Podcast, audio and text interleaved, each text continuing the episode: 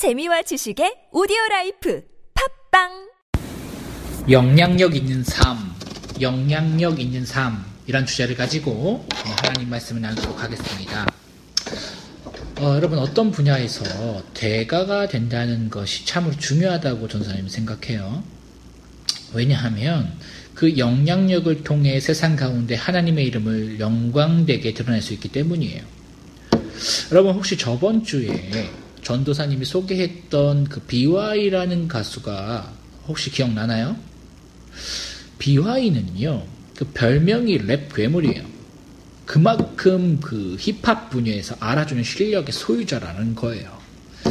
그의 노래는 대부분 하나님에 대한 신앙 고백과 크리스천으로서의 정체성에 대한 이야기들로 가득해요.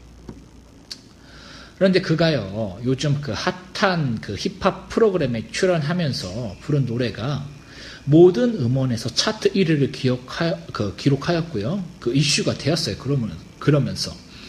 그래서 세상 사람들이요, 그의 노래를 듣고 그 기독교를 뭐라고 부르냐고 하면요, 일명 간지 기독교라고 부른다는 거예요. 여러분 놀랍지 않나요? 학창 시절에 공부하고는 담을 쌓고 교실 한 구석 탱이에서 랩이나 읍조렸던 어쩌면 그 선생님들이 삼류 인생이라고 말할 수 있었고 또 그렇게 보였던 그가 하나님의 영광을 세상에 이렇게 드러낼 줄 누가 알았겠어요? 선사님은요, 비아이를 보면서 어, 깨닫는 것이 있었어요. 그것이 무엇이냐면, 어떠한 직업을 가지느냐, 가지느냐도 중요하지만 더 중요한 것이 있다면 그것은요, 그 분야에서 어떻게 하면 대가가 될 수 있는가라는 거예요. 여러분들, 여러분들 중에 혹시 TV를 돌리다가 생활의 달인이라는 프로그램을 봤는지 모르겠어요. 본 친구도 있고 못 본 친구도 있겠죠. 각 분야의 달인들을 소개하는 프로그램이에요. 다양한 분야의 달인들이 출연해서요. 자신들의 기상천외한 실력을 소개하는 프로그램이에요. 예를 들어 이런 거예요. 초밥집 주방장인데 손으로, 손으로 밥알을 턱하니 잡으면요. 10번이고 100번이고 그 양이 정확하다는 거예요. 0.0111g도 오차가 없어요. 사실 초밥은요. 밥알의 작은 오차에도 맛이 확확 바뀔 수 있기 때문에 항상 일정한 양으로 빠르게 차려내는 것이 포인트라는 거예요. 그래서 다리는 최고의 초밥 요리사가 될 수 있었어요. 전도사님은 이러한 그들의 모습을 보면서 감탄사가 그 나왔어요. 놀랍기도 하고 또 한편으로는 궁금하기도 했어요. 도대체 어떻게 자신의 분야에서 이처럼 대가가 될 수 있었을까? 그래서 자세히 그들의 모습을 한번 살펴보니까요. 몇 가지 공통점이 있더라라는 거예요. 그 공통점은 다음과 같아요. 첫 번째, 꾸준함. 두 번째, 집중력이었어요. 여러분, 만 시간의 법칙이라고 다들 한 번쯤 들어보았을 것 같아요. 만 시간의 법칙의 핵심은 무엇인가요? 그래요. 어떤 분야에서 전문가가 되기 위해서는 만 시간의 숙달 기간이 필수적으로 필요하다는 거예요. 아니나 다를까 생활의 달인에 출연한 거의 대부분의 출연자는요, 차들은요, 비가 오나 눈이 오나 자신에게 주어진 자리를 꾸준하게 5년, 10년, 20년 그 이상을 지켜왔다는 것을 발견할 수가 있었어요.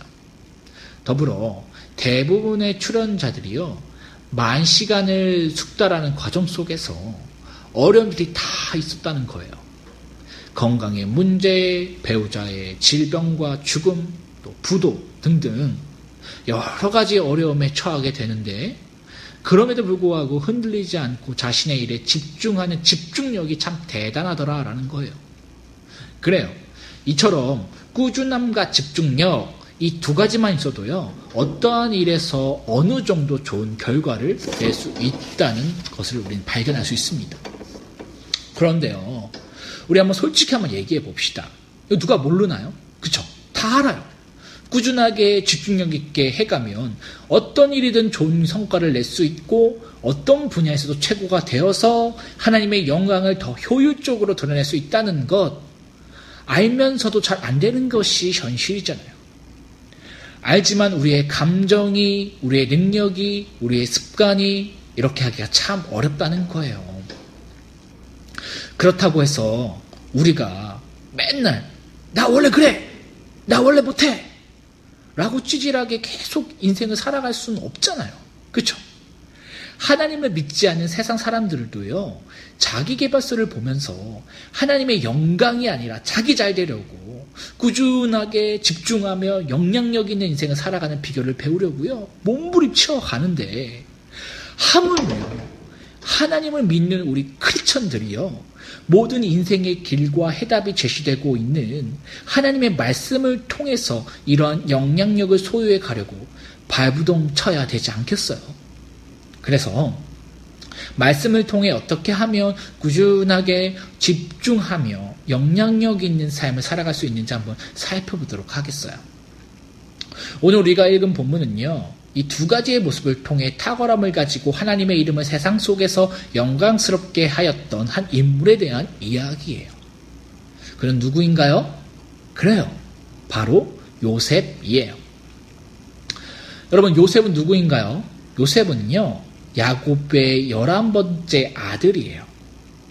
요셉의 어머니는 야곱이 가장 사랑했던 둘째 부인 라헬의 늦둥이 아들이었어요. 아버지 야곱은요, 가장 사랑하는 여자의 아들이기도 하고, 또 어린 나이에 어머니를 잃은 요셉이 가여워서요, 다른 이복 형제들보다 남다리 그를 사랑해 주었어요. 이런 모습에 시기하여 요셉의 이복 형들은요, 요셉을 죽이기로 결심해요. 그러나 그를 죽이려 했던 것이 실패하였고요. 그래서 어떻게 해야 하나 고민하던 중에 마침 지나가고 있는 노예 상인에게 요셉을 팔아 넘겨 버립니다. 결국 요셉은요, 이집트의 군대 장관 보디발의 노예로 팔려갔고요. 그곳에서 보디발의 총애를 받아 보디발의 모든 소유를 관할하는 가정총무로 임명받게 됩니다. 대단하죠. 그런데 어느 날 보디발의 아내가 요셉의 옷을 잡고 함께 동침하자고 유혹해요. 이에 요셉은 하나님께 범죄할 수 없다고 하여서 자신이 입고 있던 옷을 던져버리고 그 자리를 황급히 도망갑니다. 이에 수치심을 느낀 그 보디발의 아내는요, 남편 보디발에게 요셉이 자신을 성폭행하려 했다고 거짓 증언을 하였고요. 그로 인해서 요셉은 억울하게 감옥에 갇히는 신세가 되고 말아요.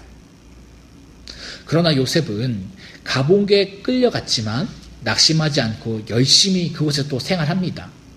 그래서 감옥에서도 죄수들을 관리하는 자리까지 승진하게 돼요. 그러던 어느 날 또 한 번의 기대가, 그 기회가 찾아옵니다. 바로 바로 왕의 측근이었던 술 맡은 관원의 꿈을 해석해 주어요. 요셉의 꿈을 해석하여 준 대로 술 맡은 관원은요, 다시금 그 자리에 복직할 수 있었어요. 그런데 사람이 화장실 들어갈 때랑 나올 때가 참 다르다고 술 맡은 관원이 요셉에게 은혜를 입었음에도 불구하고요. 약속과 다르게 요셉의 억울함을 왕에게 알려주지 않아요. 만약에 요셉의 꿈의 해석이 아니었다면요. 술 맡은 관원은 그냥 자살했을 수도 몰라요. 삶을 비관하고. 근데 뭡니까? 요셉이요. 너 살 수 있어. 라고 꿈을 해석해 주었다는 거예요. 그로 인해서 술 맡은 관원은 죽지 않고, 그쵸? 그 생명을 연장함으로 말미암아 다시금 그 자리에 설 수 있었는데 그럼에도 불구하고 이 요셉의 은혜를 잃어버렸더라라는 거예요. 그런데요, 요셉 참 요셉이 참 훌륭해요. 그럼에도 불구하고 요즘은 실망하지 않고요. 하나님의 때, 그때를 기다려요. 그러던 어느 날, 바로 왕이요. 희귀한 꿈을 생생하게 꾸게 됩니다. 그래서 이 꿈을 해석할 만한 사람들을요, 전국 박박, 다시 합니다. 전국, 전국 방방 곳곳으로 찾지만 찾기가 쉽지 않았어요. 그때 술 맡은 관원이 하나님의 은혜로 요셉을 생각해냅니다. 바로 왕에게 꿈을 해석해 줄 요셉을 소개시켜 줘요. 요셉은요, 결국 바로왕의 꿈을 해석해 주었고요. 이로 인해서 요셉은 이집트의 서열 2위인 총리 대신이 될 수 있었어요. 그는 이집트의 총리 대신이 되어서 앞으로 올 7년의 기근에 대비하여 이집트뿐만 아니라 이집트와 인접하고 있는 수많은 민족들의 생명까지 구해줍니다. 그로 인해서 고대 근동 전역에 하나님의 이름을 영광스럽게 드러내요. 여러분 어때요? 여러분 같으면 형들한테 버림받아 억울한데 노예로 끌려간 그곳에서 꾸준하게 맡겨진 일을 최선을 다해 할 수 있었을 것 같나요? 또한 나름 맡겨진 일에 최선을 다하고 있는데 그 주인의 아내가 자신을 겁탈하려고 했다는 그 누명을 받고도 여러분들은 흔들리지 않고 감옥에 가서도 맡겨진 일에 최선을 다할 수 있었을 것 같나요? 또한 자신에게 은혜를 입어 바로왕에게 자신의 억울함을 이야기해 줄 것을 약속했는데도 불구하고 몇 년이 지나도 깜깜, 무소, 깜깜 무소식이라면 그럼에도 낙심하지 않고 주어진 일에 흔들림 없이 꾸준히 그 자리를 지키면서 성실하게 수행할 수 있었을 것 같나요? 그런데요, 요셉은 이렇게 열악한 상황에서도 불구하고 꾸준히 성실하게 그 자리를 흔들림 없이 지킨, 지켜갑니다. 그 시간이 자그마치 13년이나 돼요.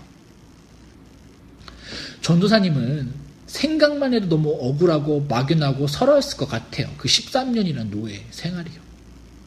그게 어쩌면 정상 아닌가요? 막 형들 자기를 팔아버린 형들에게 쌍욕하고요. 그쵸?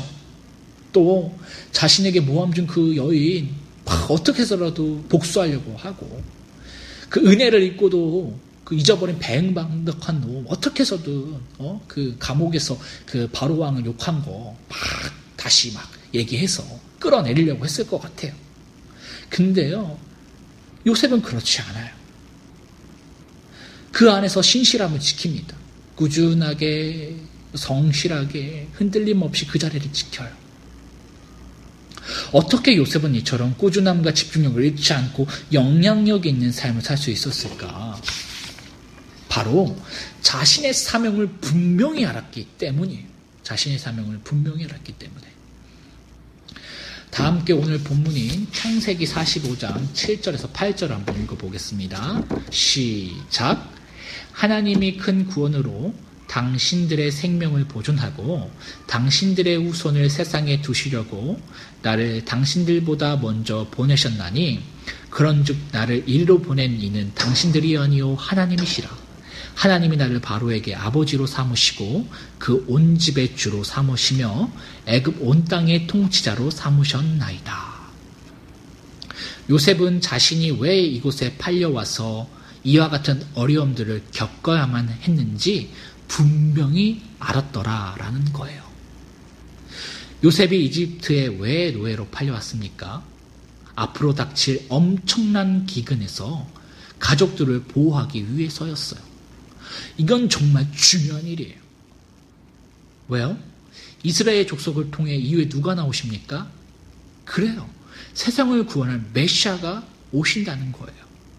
그러므로 이스라엘 족속이 전멸할 수 있는 상황 속에서 그들을 보호하는 일은요, 정말 중요한 일이었어요.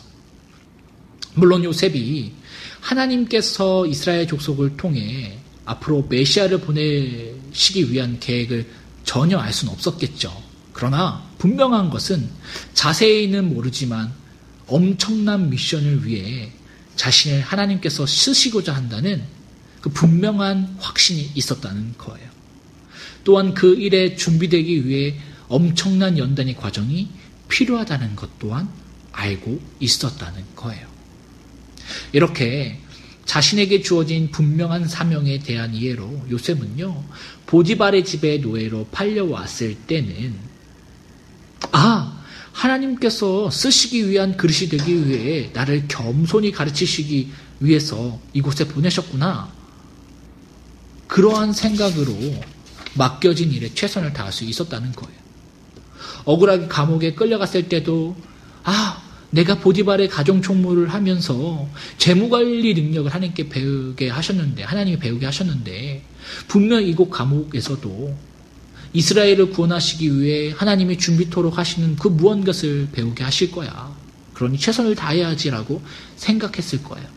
그래서 말도 안 되는 억울한 상황에서도요, 요셉은 흔들림 없이 꾸준하게 그 자리를 지킬 수 있었, 있었어요. 그럼 어떻게 하면 사명을 알아갈 수 있을까? 여러분, 하나님께서는요, 우리를 창조하실 때 이 땅에 보내신 목적이 저마다 있었어요. 아무 의미 없이 이 세상에 태어난 존재는요, 한 사람도 없어요.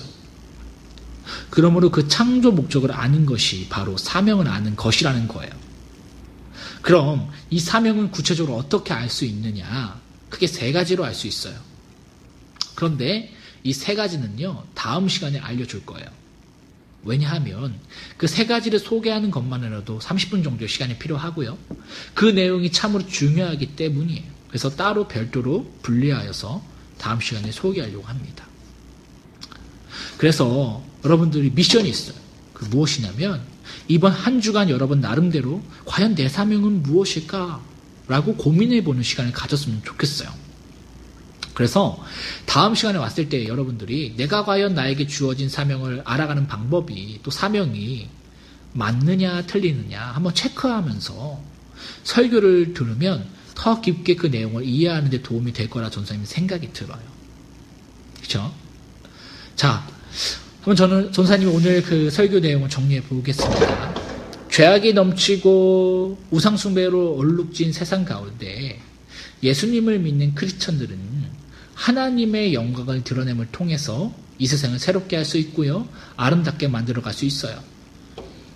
그래서 하나님의 영광을 세상 가운데 드러내기 위해서는 선한 영향력을 통해 가능한데 이러한 선한 영향력을 세상에 드러내는 방법 중 하나는 바로 탁월한 실력을 드러내는 거예요. 이러한 탁월한 실력은 꾸준함과 집중력 이 두 가지를 통해 가질 수 있다고 했어요.